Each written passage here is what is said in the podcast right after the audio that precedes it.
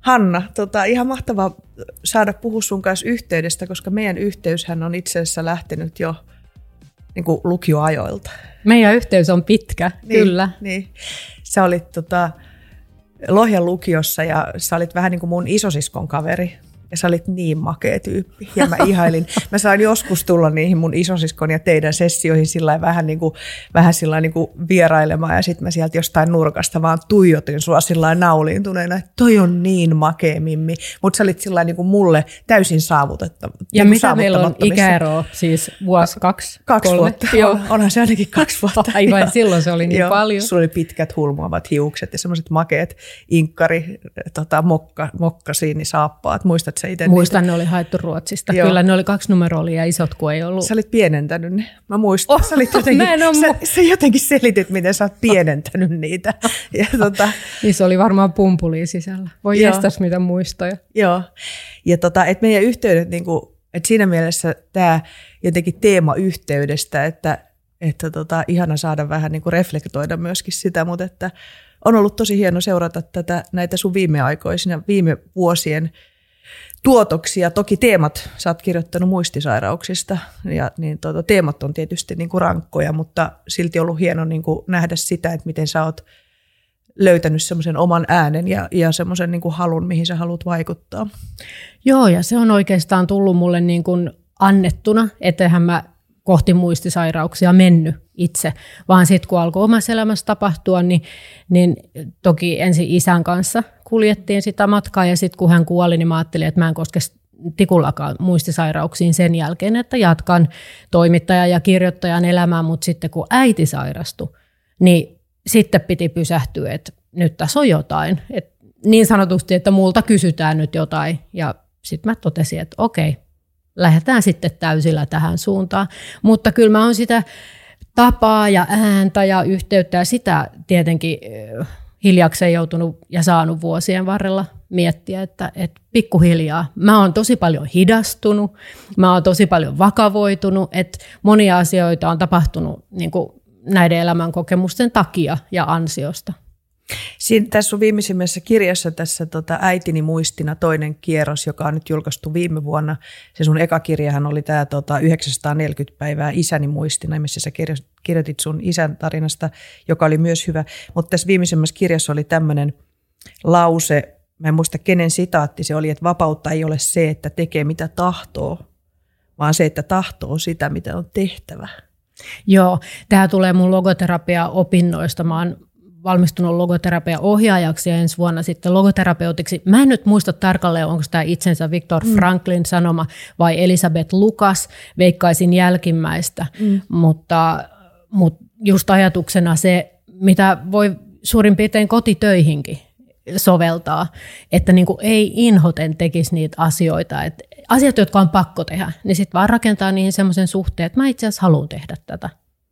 Ajatteliko niin, että, että sun on ollut pakko omistautua sun molempien vanhempien niin kuin hoitamiseen tai huolehtimiseen niin antaumuksella, mitä sä oot tehnyt? Mä annan vastaukseksi tähän vähän radikaalin asian, jota yksi henkilö mulle sanoi. Ja oli rohkea ihminen, kukaan muu ei ole sitä sanonut, mutta hän kysyi, että oot sä tutkinut itsessäsi lähimmäisen riippuvuussuhdetta? Mm, niin kuin läheisriippuvuus. Läheisriippuvuussuhdetta esimerkiksi nyt tähän äititapaukseen. Aika kova kysymys. Aika kova kysymys ja aika hyvä kysymys. Mä otin sen vastaan sillä tavalla, että kiitos kun uskalsit sanoa tämän. Koska onhan mahdollista, että siinä on sellaistakin mukana, voisi olla syyllisyyttä tai jotakin niin kuin ajatusta, että näin on toimittava. Mutta kyllä moni ihminen on mulle sanonut, että teit paljon ja olet tehnyt paljon. Mutta nyt kun mä oon saanut tätäkin näkökulmaa miettiä ja, ja itseäni tutkiskella, niin kyllä mä luulen, että mä silti toimisin samalla tavalla ensi kerralla. Että se on jotenkin se ajatus myös siitä, että, että se arvo on vahva, että että mä haluan auttaa, mä haluan pitää vahvan yhteyden, tämä tulee menemään ohi. Että mä oon niin ollut tietoinen siitä, että kyseessä on nyt tietty elämänvaihe, joka ei jatku ikuisesti, että mä pystyn hetkeksi aikaa laittaa jotkin asiat sivuun. Mutta Eli isän kanssa tämä se muistisairausvaihe kesti kolme vuotta ja äidin kanssa se on nyt jo kestänyt kahdeksan vuotta. Mm, mm. Ja, ja hän on myöntää, virkeä, virkeä. Hän on virkeä, joo. Nyt ehkä viime aikoina kunto on vähän huonontunut, mutta pakko myöntää, kun kuitenkin rehellinen halu, haluan olla, niin viime aikoina välillä mulla on sellaisia ajatuksia, että kauan tämä kestää. Että sillä intensiteetillä ei voi jatkuu, että, että niin kuin toisen edestä. Se on vähän siis semmoista curling ää, tyttäriyttä, joka voisi tulla. Että mä oon pikkusen nyt ottanut etäisyyttä. Mä huomaan, että mä en yhtä innokkaasti jaksa tehdä asioita, koska on niin paljon niitä hoidettavia. Mutta tämä on semmoista niinku jatkuvaa, jatkuvaa niinku miettimistä, että et miten tämä menee, mutta ta, niinku tavoite on semmoinen niinku aikuisen yhteys toiseen aikuiseen. Ja tämä samainen ihminen, joka on työnohjaajana, niin hän, hän sanoi mulle, että älä ota toisen ihmisen elämää taskuusi, älä elä hänen elämäänsä edes silloin, kun hän on muistisairas. Mutta sitten semmoisen mä voisin niinku omana niin sanotusti puolustuksena, että hänellä ei ole kokemusta muistisairaan vanhemman tai neurologisesti sairastuneen ihmisen hoitamisesta, koska mä sitten kuitenkin sanoisin ja sanoinkin hänelle takaisin, että on ollut niin moni tilanteita, jossa mun äiti ei ole voinut toimia itse mitenkään. Ja mähän on toiminut kuitenkin myös oman etuni puolesta. Mm. Se yhteys on ollut sitä, että mä oon muuttanut häntä, mm monta kertaa, jotta munkin elämä olisi helpompi. Mm, mm. Eli siinä on myös niin kuin oma etu ollut mukana. Niin. Ja sitten jos ajattelee, sä jaat siinä, siinä kirjassakin, että tässä sun äidin sairastumisen aikana, niin sä menetit myös sun veljen. Mm. Ja, ja, tota, ja et, et siinä mielessä sä oot tavallaan niin kuin jäänyt yksin muistamaan sitä teidän perheen historiaa ja kaikkea, mitä siinä on. Että se on niin kuin, no isoja asioita, mitä sä oot kokenut, mutta että mä, mä huomaan, että kun mä luin sitä kirjaa, niin Mulla ei ole vielä, mun vanhemmat on vielä niin kuin hyvässä ruumiin ja sielun voimissa, mutta seurasin omaa äitiäni, kun hän kanssa loppuvuosina sitten hoisi omaa äitiä, joka sairasti Alzheimeriin. Ja, ja lähipiirissä on, on myöskin ystäviä toki, jotka niin kuin on tässä tilanteessa. Tämä on kuitenkin aika yleistä, että aika monella suomalaisella on tilanne, että perheessä tai perhepiirissä tai lähipiirissä on joku muistisairautta sairastava. Mutta että jotenkin se, että – kun mä luin sitä, niin kyllä mä välillä kanssa olin silleen, että herra jestas Hanna, että musta ei olisi ikinä tohon. Että jotenkin mä, mä tunnistin ja sitten mä rupesin miettimään, että oh my god, että jos mä oon tuossa tilanteessa, että mä en olisi niinku puoliksikaan, enkä siis niinku 10 prosenttia varmaan yhtä niinku hyvä tytär kuin sinä olet. Niin, tai sittenhän taas on se kuvio, että se 60 prosenttia olisi riittänyt. Ja se on sitten mun elämä ollut, ja niin kuin musta on ihan kiinnostavaa mennä katsoa taaksepäin. Mä en ole muuten lukenut mun kirjaa vielä, mm. mutta mä voisin mennä taaksepäin ja, mm. ja katsoa sitten, että missä kohtaa mä olisin voinut tehdä vähemmän mm. tai toisin. Mm. Mutta kun ei ole ollut oikeastaan ketään muuta, mm. joka olisi voinut, ja se on ehkä meidän yhteiskunnankin semmoinen mm. niin kuin ongelma, että, että nämä meidän jälkipolvi on kaikki työelämässä intensiivisesti, sieltä ei lähdetä hoitamaan ketään. Ja äidin sisarukset asuu muualla ja, mm. ja sitten on niin kuin jäljellä ystävät, oli korona ja muu, että ei siinä ollut oikein sit muita kuin minä. Et mm. Mä en oikein tiedä, mitä mä olisin te- voinut tehdä sit mm. loppujen lopuksi toisin. Mm. Ja kun ajattelin, että se niin kuin, lähtökohta on se, että kun on läheiset välit ja rakastaa toista, mm. niin ei ensiajatus ole, että mä, mä jätän sut tässä tilanteessa. Se ja on vaikeaa. Ja semmoinen niin kuin tota, siitä välittyykin syvästi, että mulle tulee jotenkin sellainen, se molempien sun vanhempien kohdalla, että, että sä oot rakastanut niitä tosi paljon mm. ja se välittyy niin kuin siitä, että, että jotenkin se, että sä jotenkin semmoinen arvostus, että sä, että sä arvostat heitä ja kaikki sitä, minkälaisia he on ollut ihmisinä silloin, kun he on ollut hyvissä voimissaan. Ja sitten jotenkin se, että sä oot halunnut niin kuin säilyttää heidän niin kuin arvokkuuden. Tossa on se ydin, koska mä jotenkin nyt – näen ja ajattelen, että näen heidän läpi sen mm. sairauden mm. sinne ytimeen ja mitä enemmän aikaa kuluu, sitä enemmänkin äitiä, kun mä katson, niin mä en edes enää kauheasti ajattele sitä sairautta tai sitä muistisairautta. Että siinä istuu se ihminen mm. kaikki ne elämän kokemuksineen. Mm. Ja vaikka hän onkin sairastunut, niin siellä on paljon jäljellä. Paljon jäljellä ymmärtämystä ja, mm. ja semmoista, hän varmaan tulkitsee kuitenkin näitä tilanteita myös rakkautena. Enhän mä tiedä, mutta mm. se on se, mitä mä haluan uskoa ja, mm. ja uskoa. Ja äiti oli sanonut muuten psykologi ystävälleen Leenalle, että että kyllä hän sitä Hannaa rakastaa, vaikka hän välillä nalkuttaakin. Ja äiti ei ole koskaan sanonut mulle, että mä rakastan sua. Eikö? Ja tämähän on... Niin kuin, sen, sen ajan, suku, niin. musta tuntuu, että toi liittyy jotenkin Joo, sukupolveen, joo. että ne se on ei just osannut näin. sanoa sitä. Se on just niin. näin, mutta me puhuttiin tästä mun ikäisen hyvän ystäväni kanssa ja me molemmat todettiin sitä, että meitä kahta ei paina se, että sitä mm. lausetta ei ole sanottu ääneen, koska me tiedetään se mm. muusta. Mm. Mutta kyllä mä ymmärrän, että se on ihmisille tärkeä lau- lause, mutta nyt mä sain sen Leenalta. Oi. Oi. Kyllä, mutta mä oon sanonut sen mun äidille mm. ja hän tuli hirveän iloiseksi siitä, mm. et, niin kuin siitä konkreettisesta lauseesta. Mm. Tässä on näissä yhteyksissä, niin silloin kun mä luin sitä sun kirjaa siitä sun isästä, niin mä muistan sun isän niiltä ajoilta, kun hän on ollut voimissaan. Hän oli, tota, mä olin 19-vuotiaana Lohjan St. Lawrence Golfklubilla töissä. Ja sun isä, herra suomalainen, mä en enää muista mikä hänen etunimensä oli. Mutta kuitenkin, no, mutta anyway, hän oli aivan mieletön herrasmies ja tuota, komea, valtavan komea. Ja golfklubillahan sä näet ihmisen karakterin siinä Ahaa. tiskillä. Kato, mä en pelaa golfia, niin mä kuuntelen nyt kiinnostuksella. Kato, kun sä olit henkilökuntaa ja sä olit nuori, niin sä, sähän näit niin kuin, tavallaan, että onko tämä oikeasti, niin kuin, niin kuin herra, oikeasti herrasmies vai onko tämä tämmöinen nousukas, joka on oikeasti tosi siinä heitettiin perversi juttu. Tavallaan se, miten ne haki niinku yhteyttä tällaisen joo. niinku nuoreen tyttöseen siinä.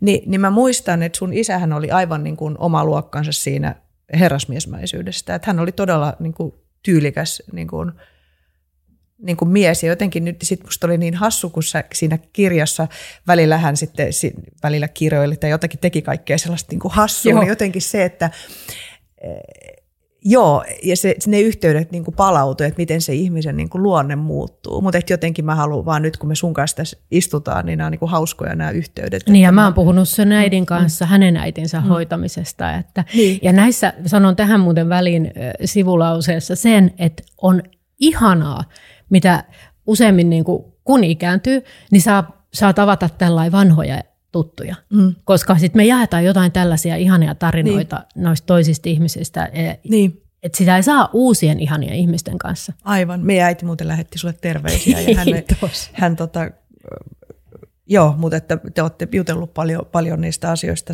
silloin yhteydessä. Mutta siellä jotenkin, siinä kirjassa sä myöskin sanoit, että siinä oli myös, se ei ollut sun sitaatti, vaan jonkun toisen, että että kun kysyttiin, että miksi jaksat käydä sen henkilön luona, vaikka hän ei enää muista sinua, niin sitten ajatus, että vaikka hän ei muista minua, niin minä muistan hänet. Minä muistan hänet, minä tunnen hänet. Se oli joku vanhempi mm. tuntematon herra, joka, joka niin sanoi. Ja siinä on just sitä elämän viisautta, semmoista mm. oikein vanhaa viisautta, toteemipaalu, jonka mm. äärellä pysähtyy mm. sillä lailla, että vau, mm. että tässä ei aina ole kysymys minusta. Mm. Ja se on yksi kans olennainen osa tässä koko asiassa, että me niin helposti myöskin tällainen omaisena miettisi, mm. miltä musta tuntuu ja miten, mit, miten tämä on mun elämässä. Mm. Vaikka sairastunut ihminenhän tässäkin on meidän äiti mm. ja nämä muistisairaat, mutta meillä on vaan niin kuin selviytyäksemme niin tapa miettiä itsensä kautta. Mm. Ajattelen, että kun mun äiti esimerkiksi sairastuttuaan koronaan siellä senioritalossa, niin, niin hänet jouduttiin eristämään hakasella. Niin silloin, kun hän oli se korona. Niin, Joo. ja niin siinäkin kirja, ker, kerron kirjassa, että kuinka toiminnanjohtaja sanoi mulle puhelimessa, että nyt kannattaa sit miettiä jotain todella piristävää. Niin mun ensimmäinen ajatus oli, että mä menen hierontaan, kunnes mä tajusin, että hän ei todellakaan puhunut minusta. Tämä on niinku hyvä esimerkki siitä, että kuinka minä, minä, minä voisi tulla, vaikka tässä yhteydessä pitäisi olla kyse niin kuin kurottautumisesta kohti toista. Ja siitä loppupelissä tulee todella hyvä mieli. Viime aikoina mä oon miettinyt paljon sitä, että kun nämä samat ajat, jotka nyt tuntuu rankoilta, niin miten ihmeellistä se on, että sitten myöhemmin, kun aika on kulunut jälkikäteen, ne yhtäkkiä kääntyykin hyviksi muistoiksi ja merkittäviksi muistoiksi omassa elämässä. Mutta sitä ei huomaa silloin niin kuin sataprosenttisesti, kun ne on päällä. Onko tämä, miten sä ajattelet Hanna siitä, että onko tämä niin kuin, koska kaikilla ihmisillä ei tapahdu niin. Tämähän ei ole automa. Jos me tiedetään, niin kuin, että ihmisen tämmöistä niin kuin myönteisyyttä, niin jotkut sanoo, että niin, etteikö ihminen niin kuin viisastuu elämän, elämänsä aikana, mutta eihän kaikki viisastu. Että kyllä me tiedetään myöskin, että on paljon ihmisiä, jotka katkeroituu ja jotka ei hoida omaisiaan ja jotka jättää omaisensa jonnekin tonne pitkin poikin ja sitten haukkuu hoiva... Tappelee perinnöistä ensi, Niin ja sitten haukkuu näitä hoivayhtiöitä, kun ne hoitaa huonosti, eivätkä tavallaan että jotenkin ikään kuin ajattelee, että mä vaan delegoin tämän, tämän asian hoitaminen jollekin muulle. Niin tota, onks, mutta sä sanoitkin tuossa, kun me ruvettiin äänittämään, että sulla on taipumus unohtaa negatiiviset asiat. Mulla on taipumus siihen ja mulla on sit selvästi myös taipumus, en mä sanoisi ehkä ratkaisu keskeiseen, mutta mulla mm. on niinku taipumus halua elää hyvää elämää. Mm. Ja se aiheuttaa sen, että mä teen asioita sitten joko tutkin tai tai etsin sitä tietoa tai puhun ihmisten kanssa. Me ollaan joskus puhuttu sun kanssa, että sä puhut ihmisten kanssa löytääksesi apua ja vastauksia. Mä alan lukea, mm. mutta molempia. Mm. Mutta se, että, että mun erittäin kantava ajatus on se, että miten tähän voi asennoitua tähän tilanteeseen, miten tässä voi olla niin, että saa aamuisin kuitenkin herätä sillä että ihanaa tämä päivä mm. alkaa, mm. vaikka olisikin tiukkaa. Mm. Et koska on niin monia asioita, joille mä en nyt voi yhtään mitään. Mä en saa mun äitiä terveeksi, enkä, enkä pysty tekemään mitään sille, että se sairaus etenee. Niin ainoa, mikä jää, on se, että miten mä suhtaudun siihen. Se ei välttämättä ole kiva kuulla, eikä se ole kiva asia, koska sitä ei, okei, joku ratkaisee sen, että juo viiniä tai, tai jotain muuta. Ja ihmisellä on nämä tilanteet vaikeita, ja mä ymmärrän sen, että osa masentuu, ja, ja ne on rankkoja. Esim vaikka muistisairaiden omaisten Facebook-ryhmä, niin se ei ole mikään ompeluseura. Ja mulla on syvä empatia heitä ja välillä tunnistan omia ajatuksia ainakin sitä kohtaa. Mut mun Miten tapa, sä tarkoitat sillä, kun sanoit, että se ei ole mikään se ompeluryhmä? On, no se on se paikka, missä ihmiset saa niinku purkaa. Just, ja se, jossain se täytyy tehdäkin. Mm. Että eihän semmoinen, en mä ole etsimässä semmoista Pollyanna, mä en tiedä, onko lukenut semmoista kirjaa, se oli mun lapsuuden rakas kirja, missä hän Pollyanna löysi kaikesta vain hyvää. Se ei ole tarkoitus, että jossain pitää saada päästellä, mm. mutta sitten se, että, että mä en halua jäädä siihen moodiin koko ajaksi, koska mm. sitten vähän mun ajatus on se, että sitten se elämä menee hukkaan. Mullahan olisi nyt ollut seitsemän vuotta karmeeta aikaa, vaikka onkin hyviäkin hetkiä ollut, mm, mutta mm. et, et, et siksi mä oon niinku päättänyt ja, ja se on ihan luontaistakin nyt, että, että meillä on vaan kivempaa äidin kanssa, meillä on parempi yhteys, jos mä yritän niin kuin pitää huolta itsestäni ja, ja asenteestani, koska hän ei enää voi. Hän ei voi muuttaa ajattelua ja se on muistisairaan omais, omaisena niin kuin se kinkkinen paikka. Yksi pystyy tekemään asialle jotain ja se on se omainen. Ja, se, ja siellä kirjassa onkin taas yksi sitaatti, mitä me poimin sieltä, että kärsimys syntyy, jos odottaa mahdotonta. Mm. Eli onko tämä niinku sitä, että, että siihen yhteyden laatuun vaikuttaa se, että ei, ei lähdekään odottamaan jotakin sellaista, mitä siinä ei kuitenkaan tapahdu? Vai, Ihanaa, että sä otit tuon esiin, mm. koska tämä on omaisille oleellinen kohta, milloin heillä niinku semmoinen toivo herää, kun sanoo tämän, että, että sulla on nyt tämmöiset odotukset, jos me keskustellaan siitä, miten, millaista teillä on yhdessä ja millainen yhteys teillä on, mitä te teette, mitä te olette tehnyt ennen, että et mitä et olisiko mahdollista laskea niitä ja, ja vähentää niitä. Ja sitten kaikki, mikä tapahtuu, niin olisi sitten pelkkää plussaa. Ja se on, vaikka se kuulostaa tässä kauhean yksinkertaiselta ja jopa itsestään selvältä, niin se ei ole, jos on pitkä yhteinen taival ja mm. asiat on tehty tietyllä tavalla, niin todella usein ton sanominen, ton asian avaaminen helpottaa niitä. Mm. Et niin kun, niin, jotenkin mä ajattelen, että yrittää itse niin kuin eläytyä siihen, että joku ihminen, joka on ollut sulle rakas ja tärkeä, niin sitten tavallaan kun sen ihmisen persona lähtee muuttumaan ja sitten kuitenkin sä niin kuin omalta puolelta niin kuin ylläpidät sitä yhteyttä, niin minkälainen kokemus se Hanna oikeasti on? Niin, nyt ollaan sitten ihan siinä kaikessa syvimmässä. Kun toisen persoonallisuus lähtee muuttumaan, niin mä ajattelen niin, että, että, olispa ihanaa, jos mulla vaikka lähtisi persoonallisuus muuttua jostain toisesta syystä. Saisin vaikka skitsofrenia-diagnoosin.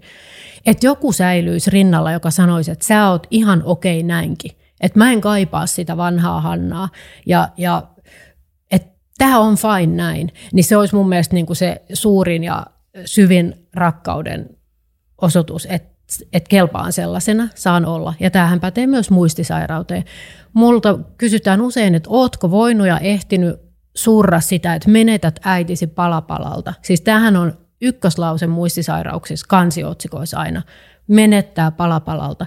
Niin mä oon päättänyt tässä, että en menetä. Että mun äiti on elossa vielä, että hän muuttuu, mutta että mä en haikaile sitä vanhaa, enkä, enkä niinku mieti iltasin, että miksi hän ei saanut olla terve ja miksi sitä ja tätä.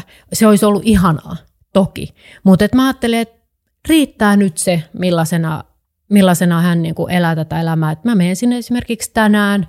Mä en oikein tiedä koskaan, mikä on vastas, onko hän hyvällä tuulella vai huonolla tuulella. Se vaihtelee, se vaihtelee vuorokauden ajastakin, mutta se on, oli kummipäin tahansa, niin se on okei. Et sen ajan, minkä mä siellä oon, niin niin sanotusti kestän myös, jos olisi niin kuin vähäiset elämänhalut ja, ja negatiivinen ilmapiiri ja mitä tahansa, että se ei niin kuin mua paina enää. On, toi, on, niin toi on suurta. Niin, se on suurta ja mulla on ollut aikaa harjoitella. Sanon sen siihen, jos joku mm. ajattelee, että mä en pysty tuohon, mm. koska nyt, nyt mä just kuulin eräältä omaiselta, hän sanoi, että hän ei pysty ottaa vastaan äitinsä vihaa, se on alkanut nyt. Ja mä ymmärrän sen tosi hyvin. Ja mun tekisi mieli saada yhteys siihen ihmiseen, että kyllä sä pystyt. Et, mut, miten, et miten, nyt, miten, että mä autan sua. Niin. No miten, tota, sä siinä kirjassa puhut paljon, sä puhut sekä mielentämisestä, eli mentalisoinnissa myöskin siteraat Saara Saloa, huomasin siellä, se oli tosi kiva, ja sitten tota, sä puhut validoinnista. Niin jos keskitytään tähän vihaan, koska toi on jotenkin sellainen, mitä on kuullut muidenkin sanovan, että kun joillakin se persoonallisuus voi muuttua niin kuin semmoiseksi arvaamattomaksi tai jopa paranoidiseksi tai, tai tällaiseksi vihaseksi tai tietämättä nyt sitten, että minkälainen sun äiti on, kun hän on vihainen, mutta jos puhut niin yleisesti, niin miten sä ylläpidät yhteyttä tuollaisessa tilanteessa, missä toinen sitten niin kuin täysin arvaamattomasti ikään kuin kohtuuttomasti osoittaa sua kohtaa vihaa. Ennen kuin mä vastaan, niin mä toivon sitten, että sä sanot kans ihan mitä tahansa ajatuksia sulle tulee, koska me omaiset, jos mä menen nyt siihen, tarvitaan siihen apuun. Mm. Mutta mä ajattelen näin, että, että ykkösasia on ihan tällainen hyvin kliininen, että, että muistuttaa itselleen, minkä mäkin olen tehnyt, että kyseessä on nyt sairaus. Mm. Että, että kertakaikkisesti niin kuin aivosoluissa isoja muutoksia ja, ja tämä ihminen ei oikein pysty niin kuin kontrolloimaan sitä, mitä asiat tulee ulos. Et jokuhan sanoo, että, että muistisairaus on myös ihminen aidoimmillaan. Tulee muuten mieleen, että niin. toi samahan periaatteessa pätee murrosikäisen. Niin, niin pätee. Niin kuin niin joskus pätee. kuuluttiin, niin. ton, ton olisi voinut ihan sanoa niin kuin murrosikäisen vanhemmille. Aivan, Sorry, kyllä. Niin. Joo, joo, niin. just näin. Ja, ja tota, sitten toinen on semmoinen, että, että on ollut pakko tietyssä mielessä rakentaa semmoinen pieni niin kuin teflon muuri itsensä ympärille. Sen voi katsoa negatiiviseksi tai sitten ihan niin kuin normaaliksi puolustuskeinoksi, että, että koska olisi hyvin rankkaa joka kerta ottaa valtavat mielipahat tai suuttuu. Että mä en niin kuin, jaksa sellaisiin tunnekuohuihin arjessani. Että sitten niin kuin semmoinen itsensä rauhoittamisen kyky ja vähän itsensä hillitsemisenkin kyky niin kuin, on täytynyt suoraan sanottuna parantaa. Sehän on toisille tosi vaikeaa, jotka on temperamenttisia. Mä oon aika rauhallinen nykyään, niin, niin tota, se, ei, se ei ole mulle ollut niin vaikeaa, mutta nyt oot kyllä ihan ytimessä, että niinä vuosina, kun äiti on ollut, ollut vihanen, hän on ollut siis todennäköisesti vihanen siksi, että hän on sairastunut ja ymmärtänyt, että menettää siitä entisestä elämästään niin kuin isot osat, mutta hänellä ei ollut oikein niin kuin, mihin kääntää sitä tai mihin purkaa sitä, niin se oli minä. Ja hän on sanonutkin mulle, että olet pilannut elämäni. Ja, ja tota, oh. Mutta niin, mut sillä hetkellä mun sisäinen vastaus on jo, että en ole. Mä en ole pilannut mun äidin elämää. Mm. Niin sen takia, että et niinku tiettyy semmoista niinku kiltteyttä pois sisäisesti. Että mä voin puhua niinku omaa monologia, että en mä pilannut sun elämää, mutta susta varmaan tuntuu siltä. Eli tässä tullaan varmaan siihen mielentämiseen ja semmoiseen, että – mikä täällä pohjalla on. Että tämä ihminen on hädässä ja pulassa ja surullinen ja menettää, mutta se kaikki tulee vihana ulos. Ja se todennäköisesti, sen ymmärtäminen on auttanut jaksaa sen, sen asian kanssa. Ja meillähän tuli ihan mieletön lahja, koska se viha loppui. Todennäköisesti sairaus eteni ja sitten kun äiti sai sen yhden niistä asunnoistaan, eli se missä hän asuu nyt. Te ka- muutitte lukuisia kertoja ja mä olin aivan läkähtynyt, niin, kun mä kuuntelin, oli, kun muuttaminen oli. on muutenkin niin raskasta. Mä vieläkin niin, läkähtynyt. Mutta hän sai lopulta sen kauniin asunnon, jonka hän koki, niin että et oli, oli häntä, niin se viha loppui. Ja sitten tuli lahja, koska yhtäkkiä meillä alkoi tulla se semmoinen niin kuin, niin kuin molemminpuolinen rakkaudellinen yhteys. Ja ne syytökset loppu ja meillä palasi katsekontakti ja voi koskettaa. Ja hän alkoi jopa sanoa, että onpa ihana, että tuut tänne. Että niin kuin aika mieletön lahja saada sitten kuitenkin niin kuin monen vaikean vuoden jäl- jälkeen kokea se. Mutta niinä vaikeina vuosina mä välillä ajattelin, että okei, että meillä on yksisuuntainen yhteys, että hänelle ei nyt oikein ole muhun, mutta mä ylläpidän tätä nyt niistä syistä, että jonain päivänä häntä ei enää ole ja että tämä on nyt niin kuin meidän tilanne ja muuksi ei muutu. Että välillä sillä lailla, että nyt kestetään tämmöistäkin. Mutta oliko sulla ollut sillä tavalla, että kun, kun sä sanoit, että äiti on sanonut, että sä oot pilannut mun elämän, niin onko se ollut niin, että, että silloin kun sun äiti on ollut hyvässä kunnossa, niin teillä ei ole ollut sellaista, että hän olisi puhunut sulle vihaisesti tai jotakin tämmöistä? Miksi mä kysyn tätä on se, että mä ajattelen, että sit, jos ajattelee sellaista ihmistä, joilla vaikka on ollut vaikea suhde niin kun silloin kun ollaan ollut terveitä, on ollut vaikka syyllistämistä tai, tai jotenkin molemmin puolista, niin tuommoinenhan voi olla niin kuin äärimmäisen triggeröivä, että ihminen ei, että se tavallaan niin kuin sattuu niin vahvasti siihen traumaan, että ei sen takia kestä sitä.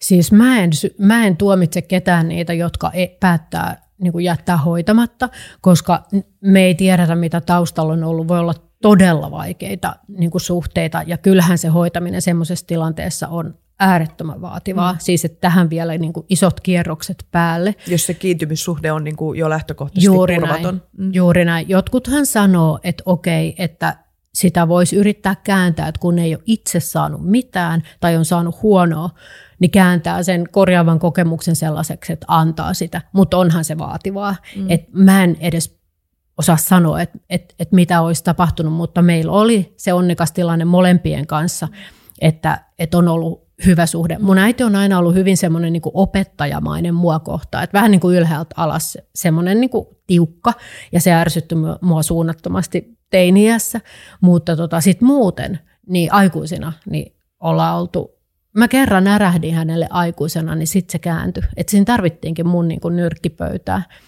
Niin, niin että sun piti vähän niin kuin laittaa niin, rajaa, että nyt niin, mä en ole enää sun oppilas. Niin, just näin. Mutta tota, muuten niin, niin on ollut hyvät välit, että sen takia siitä oli niin kuin helpompi ja helppo siirtyä tämmöiseen niin kuin hoivamaiseen suhteeseen. Mutta nyt mä yritän, että se hoivamainen suhte, suhde voisi palata viimeisiksi ajoiksi, viimeisiksi vuosiksi, tai eihän me tiedetä kauan aikaa on, niin enempi sellaiseksi henkiseksi kohtaamiseksi, että mä en olisi se sol-siivouspalvelun siistiä, joka tulee sinne katsoa, onko jääkaapissa vanhaa ruokaa tai mikä mulla olisi vähän taipumus, että ensin siivotaan ja sitten jutellaan, niin ei sitä, vaan se yhteys olisi nimenomaan, että mä menen sinne ja istun hänen viereen ja kysyn, että mitä kuuluu. Ei edes, että miten voit, mm. vaan mitä kuuluu. Niin, tuosta to, sä puhuit siinä kirjassa. Minkä, minkä takia, mikä tekee näistä kysymyksistä niin erilaisia? Ja mä että olisiko siinä jotakin sellaista, mitä voisi soveltaa myös ihan meidän niin kuin vielä mm. niin kuin terveenä olevien mm. ihmisten kanssa käymiseen. No Miksi miten voit on semmoinen niin kuin, enempi semmoinen sairausmaailmassa pyörivä kysymys. Että jotenkin voisin niin miten niin, voit? Niin, no jaa, en tiedä, mutta voi olla, että niinku vanhemmat ihmiset kokee sen niin, koska koko ajan puhutaan voinnista ja niin niinku mm. näin. Niin mitä kuuluu on semmoinen laajempi jotenkin, mikä, mikä kysyttäisiin niinku tuolla kadullakin ihmiseltä. Mutta mä huomasin, että mulla oli sellainen tapa, että mä menin sinne sillä vähän niin kuin järjestelemään. Ja, ja tota, sehän on niin kuin tavallaan aika törkeää, jos menee toisen kotiin, ei se ole edes mun koti, niin millä oikeudella mä niin kuin ryntään sinne puuhastelemaan. Et, et ensin alas ja niin kuin ihan normaalisti oli muistisairautta tai ei, että luo, luo sitä yhteyttä. Ja, ja just se, että, että pitäisi mielessä, että kyllä siellä jossain takana on paljonkin sitä vielä niin kuin tervettä ihmistä, vaikka se ei välttämättä näyttäydy samalla tavalla, että et, et menee muisti, mutta ei järki. Että kyllähän se ihminen voi siinä sohvalla istua ja ajatella, että miksi, millä oikeudella toi tulee tänne niin kuin hääräämään ja järjestelemään, vaikka ei sanoisi. Et, et tämmöisiä mä mietin. Tämä on jännä, kun sä sanoit, että se, että se ympäristö ja se koti on vaikuttanut myöskin siihen sun äidin vointiin tosi paljon, niin mikä, mikä se niin uskot tai että mikä on sen merkitys niin kuin sen muistisairaan tai muistisairautta sairastavan niin kuin ihmisen todellisuudessa, että minkälainen se ympäristö ja tila on? Auttaako jotenkin häntä niin kuin saamaan yhteyttä niihin omiin myönteisiin muistoihin vai mistä siinä on kysymys? Mä uskon entistä enemmän, että sillä on ihan valtava merkitys, että koska silloin saa olla se, mikä on ollut aina, että millaisessa kodissa, onko kaunis ympäristö, onko itämainen matto vai onko ollut minimalistinen ympäristö lähellä luontoa, että saa jatkaa sitä omaa myös niin kuin esteettisesti. Mm. Et mä en tiedä, onko se meidän kulttuurissa ollut semmoinen vähän taka-alalla oleva asia, että estetiikka, että sitä on pidetty turhamaisuutena, mutta nyt omien kokemuksieni mukaan se on niin kuin todella iso merkitys. Ja Montessori-menetelmä, joka on tulossa Suomeen nyt, tai on jo tullut, mutta enemmän ja enemmän muistisairaiden ihmistenkin hoitoon, niin panostaa sitä tosi paljon. Ihan siitä lähtien, että ne senioritaloissa tai hoivakodeissa ne kyltit pois ja kaikki semmoiset niin laitosmaisuutta viestivät asiat pois, että, että rakennetaan niin yhteys ihmisiin sen kodinomaisuuden ja, ja kauneudenkin. Ja ihan suoraan uskallettaisiin sanoa, että kaunis ympäristö tekee ihmiselle hyvää, ellei sitten ihminen ajattele, että kaunis on jotakin toisen mielestä rumaa, mutta että sais, sais vähän – miettiä. Hyvyys, totuus, kauneus. Mm. Kyllähän kauneus on, Kyllä. niin kuin, se on estetiikka, mm. taide, kaikki mm. tämä, niin kyllähän se on niin kuin valtavan hoitava ja mm. se on niin kuin portti johonkin merkitykseen, mitä me ei pystytä sanottamaan mm. tai mitä me ei pystytä järjellä selittämään mm. johonkin semmoiseen eksistentiaaliseen. Ja nyt mä kerron jotain, jota ei ollut kirjassa, joka äidin ystävä, psykologiystävä kertoi, ja tästä syystä olisi niin tärkeää, että on näitä muitakin ihmisiä ympärillä, jotka voi kertoa näistä vanhoista tarinoista. Mutta hän kertoi mulle, että mun äiti ja isä oli muuttamassa, ja äiti oli löytänyt kauniin kodin. Mä olin teini-ikäinen silloin, en tiedä tästä mitään. Mutta mun isä ei suostunut edes lähteä katsomaan sitä. Ja, ja äidin tämä ystävä kertoi, että se oli äidille niin kuin erittäin negatiivinen kokemus ja hän koki jotenkin sillä hetkellä, että ei tullut nähdyksi eikä kuulluksi. Ja mä oon miettinyt, ja tämä Leenakin miettii, että oliko sillä vaikutusta nyt näihin niin koteihin, että häntä liikutellaan, siirrellään, hän ei saa päättää, hän ei saa osallistua. Ja sitten kun tämä kaunis asunto löytyi, niin se oli vähän niin kuin korjaava kokemus, että nyt ja vihdoin hänellä on semmoinen koti, Joo. joka näyttää häneltä ja hänellä on osa ja arpa siihen. Joo. Että nämä asiat voi mennä tosi kauaksi taakse, mutta jos mm. me ei tunneta näitä elämäntarinoita, niin meidän se tämänhetkinen yhteys on pinnallisempi. Mm.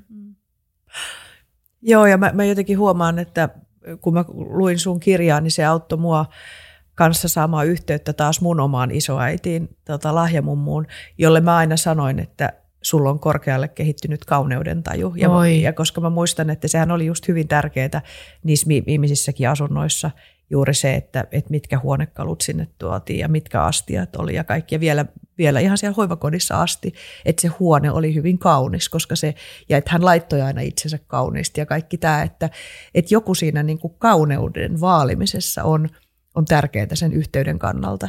Jotakin siinä on, mikä resonoi on. muuhun hyvin vahvasti. Mun molemmathan vanhemmat ovat olleet äärimmäisen kiinnostuneita niin kuin tyylistä ja, ja estetiikasta ja kaune, kauneudesta ja, ja Mun isä oli melkein varmaan keikari. Siis... Hän oli, mutta hän oli todella komea. sanoa, että hän oli todella komea. niin omasta isästä on vähän vaikea sanoa näin, mutta mä muistan vain sen, että oli keikari. Ja hän olisi se, joka tuli, jos tulisi Meksikosta, niin tulisi Seutulan kentälle sombrero päässä, että myös niin kuin nopeasti adaptoitu näin. Mutta mä huomaan itsessäni nyt se, että et mä pidin sitä teininä turhamaisuutena ja, ja niin kuin kuulin vähän risafarkuista tietenkin, kun piti niin kuin tällaista, tällaista piirrettä vastaan niin kuin kapinoida, mutta nyt se sama piirre alkaa niin kuin näkyy musta, että mä arvostan kauneutta ja, ja tota, näen niin kuin tyylin ja voin nähdä ehkä vaatteetkin taiteena ja, ja, ja näin poispäin. Että totta kai mussakin on se, jos mä oon niin kuin kahden sellaisen ihmisen kasvattamaan, mä en niin kuin sitä koko lapsuuteni nähnyt. Niin. Ja nyt kun sitten on tietenkin aikuinen itse, niin nyt mä vastaanotan sen vaan ihanana asiana, että, että näkee tässäkin asiassa, että se ei ole samantekevää. Mm, mm. Joo, se on niin kuin se on, se on tosi mielenkiintoista. Mitä sä ajattelet, että mitä kaikki tämä, mitä sä oot kokenut sun äidin kanssa, niin mitä se on niin saanut sut ajattelemaan ylipäätänsä yhteyden merkityksestä? Tämä on laaja kysymys, mä oon tietoinen Erittäin laaja, mutta tämä on hyvin ajankohtainenkin, niin kuin jos mennään sillä lailla pienempään, että mitä tämä koronapandemia on aiheuttanut, kun mä katson vähän ihmeissään sitä, että ihmiset vetäytyy kotiin. Nekin, joilla olisi mahdollisuus olla niin kuin live-yhteydessä omien työkavereiden kanssa, mm. niin kun mä oon tehnyt niin kauan yksin ja, ja yrittäjänä siis 20 vuotta, niin, niin mä katselen, että miksi te ette mene niin toistenne luo useammin.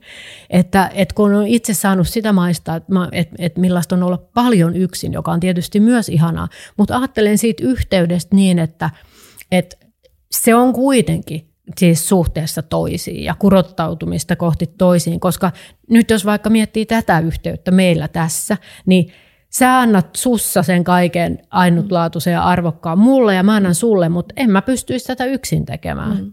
En mä osaisi vastata näin tai puhua näin, jos mä puhuisin tässä yksin. Mm. Eli niin kuin, et, et jotenkin musta tuntuu, että siinä on se ihmisyys, että et toisten kanssa. Mm.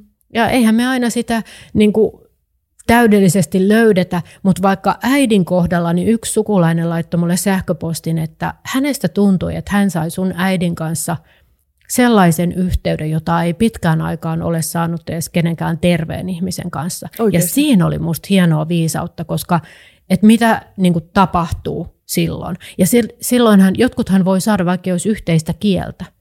Että niin sitten mennään ehkä tämä logoterapeuttinen ajattelu on se, että ihminen on 3D, että meillä on fyysinen ja sosiaalis, psyykkinen ja henkinen ulottuvuus. Ja mä ajattelen, että silloin niin kuin se henkinen kohtaa. Että ei oikeastaan edes tarvitse sanoja, ei oikeastaan tarvitse niin kuin yhteisiä loogisia ajatuksia tai, tai en tiedä, onko siinä arvot mukana, voi olla, mutta se on jotain niin kuin, sillä ei ole mystistä, että ei edes tiedetä, mitä tapahtuu, mutta jotain. Kyllä se molemmat tietää silloin. Niin se, niin se on joku, mitä, mikä, mikä tota, minkä vaan jotenkin kokee, että et se niin kuin on siinä tai se ei ole siinä, mutta just se, että miten sen niin kuin pistää sanoiksi tai selittää, niin se ei, Joo. Se ei välttämättä mahdollista. Sä tarjoat tota, logoterapeuttista keskustelu, keskustelua ja, ja sä oot opiskellut sitä logoterapiaa nyt. Viktor Franklin on sanonut, että, epä, että kärsimys on sitä, että se on niin epätoivoa, jolta puuttuu tarkoitus. Ja Viktor Franklin on ollut niin kuin, tavallaan kirjoittanut paljon siitä niin kuin tarkoituksesta ja merkityksestä. Niin kerro vähän lisää tuosta henkisyydestä, minkä sä itse otitkin tuossa esille. Mä ajattelin, että se on asia, jotka toiset kokee ja allekirjoittaa, että me ollaan henkisiä ja että on henkisyyttä. Ja sitten on toisia, jotka, niin kuin, jotka ei niin kuin käytä sitä ainakaan käsitteistössä ja näin. Mutta miten se tässä logoterapeuttisessa ajattelussa niin kuin ajatellaan se henkisyys? Joo, tota, mä luulen, että eri suuntauksissa voidaan puhua niin kuin osittain samoistakin asioista, mutta sanotetaan eri tavalla, mutta logoterapiassa ajatellaan, että, että siihen henkisyyteen sisältyy sellaisia asioita kuin, että ihminen esimerkiksi pystyy katsomaan itseään niin kuin ulkopuolelta käsin, ottaa etäisyyttä mm. itse, itseensä ja sitten se niin kuin kohti tarkoitus, tahtotarkoitukseen, elämän tarkoitukseen on niin kuin henkistä. Mm. Ja, ja, ja logoterapiassa on myös tietyssä mielessä semmoinen niin radikaali lause, että se henkinen ei koskaan sairastu eikä kuole, että ihminen voi niin kuin psyykkisesti... Se on muuten hieno ajatus. Niin on. Niin se on, on. tosi hieno joo, ajatus. Joo. Se voi olla ajoittain käyttämättömissä. Me puhutaan meidän opintoryhmässä että huppupäässä. Että, se henkinen niin, puoli. henkinen. Et esimerkiksi muistisairaudessa tietyssä tilanteessa se voi olla. Ja, ja tota, jossakin niin kuin elämän kriisissä, jos on toiminut tavalla, jota ei voi ymmärtää jälkikäteen. Mä itse esimerkiksi koen, että saattaa olla elämässä ollut yksi sellainen vaihe, niin mä ajattelen, että oli huppupäässä, että, että niin kuin mä oon toiminut viettien ja tarpeiden, ja, jotka on sitä logon ajattelussa, sitä psyykkistä, niiden mukaan, mutta mun henkinen ei ole ollut hetkeen käytössä. Ja, ja tota, siihen li, liittyy myös jotain semmoista niin kuin, tietyssä mielessä, mitä me ei voida koskaan ihan, ihan täysin ymmärtää, mutta et, et se henkinen on se niinku semmoinen syvällinen ulottuvuus, jossa ehkä sitten kuitenkin itse ajattelee, että siinä on se niinku toiseen kurottautuminen ja, ja näin, mutta et, et erityisesti se niinku tarkoituksellisuus. Et mulle tulee jotenkin niinku mieleen, että ihan niinku ylipäätänsä kenen yhteydessä kehen tahansa, niin toi näkökulma – tuo sellaisen niin kuin perspektiivin yhteyden kokemuksen, että sä ajattelet, että tuolla ihmisellä on sielu tai sillä on niin kuin henki ja että nyt toi, että miten toi käyttäytyy, niin se on vaan hänen käyttäytymistä, mutta se ei ilmennä välttämättä sitä, että kuka, se, kuka hän on ihmisenä ja kuka se on sielu, jolloin se saa niin kuin katsomaan läpi sormien eikä tavallaan liikaa tarttumaan nyt siihen, että miten joku nyt jossakin tietyssä tilanteessa käyttäytyy, koska siitähän usein – ongelmat tulee, että me liikaa tuijotetaan, että no mitä sä nyt sanoit ja, ja miksi sä noin teit ja näin ja jäädään niin kuin jankkaamaan ikään kuin siihen. Sä oot valmistunut logoterapeutti. Se on just näin, että niin kuin, jos miettii parisuhdettakin, niin suurin osahan siitä kahnauksesta tapahtuu niin kuin logoterapian näkökulmasta siinä psyykkisellä tasolla, et, tai, tai puututaan toisen niin kuin sanomisia, vaatetuksia, ties mihin, mutta sitten, että, se, että onko se niin kuin syvällinen rakkaus henkistä, jo, jolloin kaikki tämä putoo. Et se, on, se on jotenkin semmoista niin kuin toisen potentiaalinkin näkemistä ja, ja, ja niin kuin, arkikielessä me puhuttaisiin niin aitoa syvää rakkautta, jo, johon niin kuin semmoiset, joka pystyy niin kuin kestämään ja kärsimään niin kuin uskomattomia asioita. Logos on muuten yksi kiinnostava termi myös, joka liittyy tähän henkiseen, mutta on semmoinen kuin hengen uhmavoima. Että ihmisestä löytyy niin kuin uskomatonta voimaa, kun on pakko. Ja mä luulen, että näissä omaistilanteissa sitä hengen uhmapoimaa on saanut raapia esiin, että nyt mennään. Niin kuin, et, et, ja onhan se totta, että kyllä löytyy. Ja ei sen tarvitse olla omaistilanne, se voi olla jokin, jokin muukin, mutta et, et jokaisella suuntauksella on omat sanansa siihen, mutta se hengen uhmavoima, joku voisi sanoa myös henkinen, siitäkin tästä on kahta termiä, mutta uhmavoima, uh, mutta se on se on iso asia logoterapiassa se, että, että, että Elisabeth Lukas on sanonut, että, että terapeutti on usein niin kuin hiljentyy ihmisten suuren niin kuin hengen uhmavoiman äärellä ja kun ihminen niin kuin kykenee asioihin, joihin itsekään ei ole uskonut kykenevänsä. Eli onko se uhmavoima, että se ei ole pelkästään niin kuin jämäkkyyttä tai rajojen laittamista tai, tai kontaktia omaan sinänsä sisäiseen voimaan? Toi on aika hyvä toi kontakti omaan sisäiseen voimaan, että siinä jotenkin kuulee niin kuin omatuntonsa äänen ja, ja, ja pystyy toimimaan, vaikka ei haluaisi. Siis itse asiassa toimii tunteistaan niin kuin huolimatta tai, tai siitähän puhutaan muutenkin, mutta niin kuin, että tuntuu tältä, mutta teen silti ja menen. Ja logoterapiassa tunteet muutenkin, niin niitä katsotaan ehkä pikkusen eri kartalta, että niille ei anneta niin suurta painovoimaa, koska se on siellä psyykkisellä puolella, että et, et, et toki ihmisellä on tunteet, että tunteet missään nimessä kielletään, päinvastoin ajatellaan, että kaikki tunteet pitää antaa tulla, mutta että ne ei olisi ratissa. Niin, vähän niin kuin jos ajatellaan, että vaikka niin, tietyllä tavalla, että tunteet on vain tunteita, mutta että nehän usein niin kuin nousee juuri niistä meidän uskomuksista ja sit, jos me ei niin kuin olla tietoisia niistä meidän uskomuksista ja niistä, mitkä, mit, mitä, mitä me tulkitaan, niin sit me ikään kuin ajatellaan, että nyt tämä tilanne aiheutti minussa tämän tunteen, mutta eihän mikään tilanne aiheuta minussa jotain tunnetta, vaan siellä on jotakin siinä välissä, mikä sen tunteen aiheuttaa. Joo, mulla oli ihan oma kokemus ihan hiljattain. Mulla oli jokin tunne päällä ja sitten mä niinku sillä kertaa pysähdyin siihen, että tämä on niin kuin mun keksimä. Että et, niin tämä ei ole ollenkaan totta. Että mä oon mielessäni kehittänyt tämän tunteen niin kuin analysoiden, että saattaisi olla tällaista, tollasta ja tuloksena näin, mutta niin kuin, että kaikki on keksintöä. Se oli todella huvittavaa. Enkä mä sano, niin kuin, että missään nimessä tarkoitan, niin kuin, että tunteet pitää jotenkin työntää maton alle, niistä puhuminen tai analysoiminen tai ajattelu. Mutta et, et et sillä ehkä logo on yksi tärkeä asia on myös, tai ulottuvuus on huumori, niin saatan katsoa omia tunteita välillä jopa hu- humoristisesti, mm. että ja mistä tämä tuli. Joo. Niin kuin tavallaan tuommoisessa kognitiivisessa käyttäytymisterapiassa on nämä kysymykset, että onko tämä loogista, onko tämä totta, onko tämä hyödyllistä? Joo, logossa ei ollut ihan näitä kysymyksiä, mutta mä pidän noista erittäin niin. paljon, ne on aivan olennaiset. Joo, joo. Tota, minkälaista tämä on tämä ylipäätänsä tämä logoterapeuttinen keskustelu, jota sä tarjoat ja minkä tyyppisten kysymysten kanssa sä niin kuin mielellään keskustelet ihmisten kanssa? No mä oon huomannut, että mun kohdalla, ja se on varmaan nyt tässä vaiheessa ihan, ihan luonnollistakin, niin asiakkaat on aika paljon omaistilanteessa ja on miettinyt, että siihen mulla on myöskin niin kuin pitkä oma kokemus, vaikka tietenkään ei olla omassa tarinassa, mutta, mutta kuitenkin ymmärrän, missä tilanteessa he ovat. Ja se logoterapeuttinen keskustelun ohjaus ei ole kauhean menetelmäkeskeistä. Menetelmiä on, mutta, mutta se on enemmän semmoista niin kuin tietyssä mielessä sokraattista dialogia, että me lähdetään, lähdetään keskustelemaan siitä tilanteesta ja voiko sitä ongelmaa kääntää tavoitteeksi sitten ja, ja semmoista niin kuin niissä ihmisissä on syvää viisautta itsessään ja sitten toki, koska logoterapiasta on kyse, niin sitten me etsitään se, että missä on vielä vapaa alue ja mikä on mahdollista. Mutta ei ihan heti alku, että kyllä ihminen saa kertoa oman tilanteensa rauhassa, mutta sitten me lähdetään yhdessä miettimään, että mikä tässä, mikä tässä on vielä mahdollista ja miten tähän voisi asennoitua ja, ja semmoista niin kuin, ö, elämän kyselyä että mitä kaikkea sieltä nousee. Se on, ne, on, ne on aika filosofisiakin keskusteluja jo, joihin päädytään ja, ja tota, välillä löytyy yllättävässä tilanteessa sitä nauruakin ja se voi tulla semmoisessa tilanteessa, kun se ihminen pystyy katsomaan itseään vähän ulkopäin. Mäkin voisin nauraa itselleni tota kirjaa lukiessani.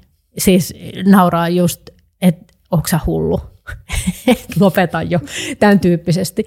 Niin tota, et, et ne, on, ne on aina semmoisia pieniä niin mysteerejä, jännitystilanteita, mutta se viisaus on siinä lopulta siinä ihmisessä itsessään. Ja mähän opin kanssa ihan hirveästi kaikilta. Et mä oon kyllä sillä kuin tämä Elisabeth Lukas, joka sanoo, että hiljentyy ihmisten viisauden äärellä. Mullahan on ilo tässä tapauksessa, pitkää elämänkokemusta monella, niin, niin tota, ja monet muistisairaat ihmiset itse sanoivat, että ei tämä ole suur, su, ollenkaan niin kuin pahinta, mitä heidän elämässään on tapahtunut. Että on ollut paljon pahempia asioita. Oman lapsen kuolema, jokin erittäin paha konkurssitilanne on ollut. Ja niin kuin tämän tyyppisiä asioita kun kuulen, niin jotenkin se elämä niin kuin avautuu siinä niin laajana, että, että istutaan siinä sen ihmisen kanssa vastakkain ja ryhdytään miettimään, että mitä löydetään. Siinä vielä puhut siinä kirjassa, tota, toi on niin koskettava kuunnella, kun sä puhut, tota, jotenkin mullekin tulee sellainen syvä rauhan tunne, että mä tuun sun vastaanotolle. Tota, toivottavasti joku sairastuu kohta muistisairaan. No ei vain. Saa olla huumori, kaikki ymmärtää tämän. Mutta niin. tuota, sä puhut, halusin vielä jotenkin tässä ottaa sen validoinnin merkityksen, koska sä puhut paljon selität ihan siinä kirjassa, että miten se validointi on, mutta että mun mielestä se validoinnin käsite ihan missä tahansa ihmissuhteessa ja varsinkin hankalassa tilanteessa on tosi tärkeää, niin käydään he vielä se läpi, että mitä, mitä validointi itse asiassa on yhteydessä ja mikä se merkitys on niin kuin yhteyden Ja tehdään tämä niin, että mm. mä puhun siitä muistisairauden näkökulmasta ja sitten mua kiinnostaa kuulla sulta, että mitä se on muuten, mutta siis muistisairaiden ihmisten kohdalla tämä oli amerikkalainen sosiaaliterapeutti Naomi Feil, joka kehitti 60-luvulla tämän menetelmän, kun silloin oli vallalla realiteettiterapia, jolloin ajateltiin, että toistaminen ja vähän tämmöinen niin kuin kyseleminen parantaisi muistisairaiden ihmisten muistia. Eli kuka on presidentti, missä ollaan, monessa kerros, mutta hän tiesi ja näki, että se ei auta yhtään. Päinvastoin. Joo, ja voimat meni. Niin hän perusti tämän validaatiomenetelmän muistisairaille, joka perustuu siihen, että se on lääkkeetöntä hoitoa, jolla kohdataan toinen arvostavasti ja pyritään siihen, että nähtäisiin kaikki, mihin hän vielä pystyy sen sijaan, että, että korostetaan niitä asioita, joihin ei pysty. Eli aika sama, mitä niin kuin logoterapia, mutta tämä on niin kuin hyvin käytännöllisellä tasolla. Eli se alkaisi ihan siitä, että kun mennään omaisen luokse, niin ensin niin kuin se yksi asia on centering, eli keskittyminen, että jos on omia jotain murheita tai stressiä, niin hengität ne ulos ulkopuolelle ennen kuin meet sen ihmisen luo. Ja sitten sen tyyppinen, että, että jos va, vaikka muistisairas ihminen usein sanoo, että hei, että me ollaan tuttuja, mikä ei pidä paikkaansa, niin et vastaakaan hänelle, että, niin kuin, että ei olla ja me ei ole koskaan nähty vaan, että, Aa, että tuntuupa kivalta, kun minä vaikutan sinulta, tu, sinusta tutulta. Siis tämän tyyppiset, toinen saa säilyttää kasvonsa ja, ja toistetaan heidän sanojaan ja ei valehdella edes terapeuttisessa mielessä, koska se muistisairas ihminen kyllä tietää deep down, mistä, mistä on, on kyse. Ja ylipäätään, että et se keskustelu olisi niin kuin hänen maailmaansa menemisestä, eikä niin kuin jatkuvasti semmoisen terveiden loogisen keskustelun hakemisesta, vaan että mennään sinne ja kysellään ja, ja, ja ollaan vähän niin kuin luovasti taiteilijoita siinä. Ja, ja, ja tota, jos muistisairas sanoo jonkun ihmeellisen lauseen, että nyt ne pampat tulee ja vie kaiken, niin sitten voi sanoa, niin kuin, että, että viekö ne ihan kaiken sen sijaan, että pitäisi sanoa, että, että puhu, tai niin kuin ärtyä. Tai jotkut kokee, että, että tämä ei enää kiinnosta, mutta mä ajattelen, että onpa kiinnostavaa, että aivot tuottaa tämmöistä puhetta, että siihenkin pystyy niin kuin, mutta et niin kun syvällisesti se, että et mennään toisen maailmaan ja hetkeksi unohdetaan niin omat logiikan tai muun pätemisen tarpeet mm. ja hyväksytään se tilanne. Joo, Joo, ja ju, juuri noin ja kuulostaa, että vaikka, ihan, vaikka coachingissa tai jossakin terapioista ylipäätänsä ihan missä tahansa ihmissuhteessa, niin eikö validointi ole juuri tota, että pysytellään sen toisen mielen sisällöstä ja käytetään ehkä niitä termejä jotenkin sillä tavalla, niin kuin kohdataan se arvostavasti eikä lähdetä, lähdetä jotakin vääntämään, vääntämään sen toisen ihmisen jotakin johonkin toiseen, toiseen asentoon. Mm. Se ei ole ihan helppoa, jos on, jos on tottunut olemaan se, joka päättää päsmää ja määrää ja, ja niin kuin, jolle niin kuin logiikka ja järki on älyttömän tärkeät, koska siitä vähän pitää luopua. Et siinä pitää olla sillä kuunnella toisen niin kuin tuntemuksia ja vähän arvella, että niin kuin, jos hän sanoo noin, niin mistä se mahtaa tulla. Et, et se vaatii luovuutta. Juuri näin. Hanna, tota, me ollaan otettu perinteeksi nyt jo tämän pitkän yhteyden ytimissä podcastin historian aikana kysyä meidän – kysyä tässä podcastissa, että mikä on ollut oma kokemus jostakin tosi huonosta, karmeesta yhteyden kokemuksesta, mutta sitten vastaavasti, että mikä on ollut semmoinen erityisen merkityksellinen, niin mitä sä nostaisit omasta elämästäsi jotenkin, mikä muistuu mieleen, että missä yhteys ei ole onnistunut? No karmeesta mulle tulee mieleen semmoisia flashbackkejä kyllä jostain sairaalamaailmasta, että kun on ollut hätä – taitaa olla isän hoitamisen ajoista, ihan loppuajoista. Ja sitten on hätä ja kohtaa vastassaan niin kuin hoitohenkilökunnasta jonkun, jolla on niin kuin ilmeettömät kasvot tai, tai melkein niin kuin vihaa tai niin kuin oikeastaan täydellinen yhteyden puute. Niin semmoinen mulla on jäänyt mieleen, ei niin, että se painaisi mua, mutta kun kaivan mielestäni, että, että milloin on pysähtynyt siihen, että, että nyt puuttuu. Siis kerta kaikkiaan ei ole yhteyttä. Silloin, mon- kun olisi kipeästi tarvinnut. Niin ja monotoniset ilmeettömät kasvot, ne voi Joo. Niin sitten stress, stressaantuneille mm. ihmisille näyttää vihamieliseltä mm. ja tosi Kyllä. muistuttaa pelosta. Joo.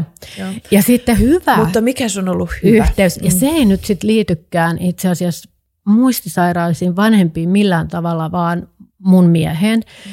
Ja tota, me käytiin läpi yhtä hankalaa aikakautta meidän elämässä, josta on yli 20 vuotta, ja me aina välillä tehdään se, koska sitä Teillä katsoo, on pitkä suhde. Meillä on, me ollaan oltu 30 vuotta yhdessä. Aa, Joo. Ihanaa. Niin tota, ja, ja kuten kaikki niin kauan olleet tietää, että siellä on välillä vaikeita kausia, meillä ei ole montakaan, mutta meillä on yksi semmoinen kriisi, kriisi lyhyt, lyhyt kriisivaihe oli muutamia kuukausia ihan, mutta me välillä käydään sitäkin läpi. Ja tota, koska sitä katsoo eri tavalla taas, kun taidot, ja, ja, taidot kasvaa ja, ja tulee ikää.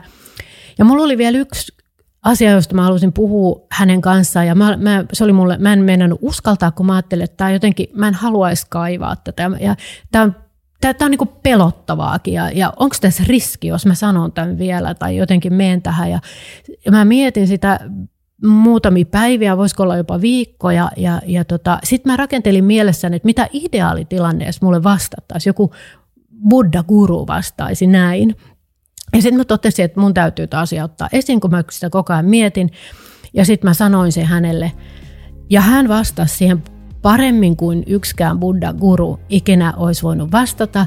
Ja hän niin kuin, otti mut siellä lähelle ja hän sanoi, että tiedätkö mitä, että mä oon antanut anteeksi itselleni ja sulle ja me ollaan ihan eri paikassa nyt. Ja mä en tule ikinä unohtaa sitä, mitä hän teki ja miten ihanaa se oli, koska musta tuntuu, että vapautui niin kuin menneeseen ja vapautui tulevaan. Ja se oli suurin ja läheisin yhteys, mitä varmaan koskaan on ollut. Ehkä suurempaa jopa vielä kuin minä rakastan sinua, koska se oli niin, kuin niin suurta rakkautta. Wow. Kiitos. Mä huomaan, että mulla ihan silmät liikuttuu, kun mä kuuntelin tota. Että, Mullakin melkein vähän. Niin, että jotenkin tähän loppuun, että kyllä anteeksi, anteeksi mm. annolla on iso, iso merkitys Ai myöskin niin kuin yhteyteen, mihin on tullut säröjä tai, tai Kyllä. Ihanaa, että saatit sen vielä tähän loppuun. Kiitos Hanna ihan valtavan paljon, että sä olit tässä keskustelemassa mun kanssa. Kiitos, tämä oli mullekin merkittävä keskustelu.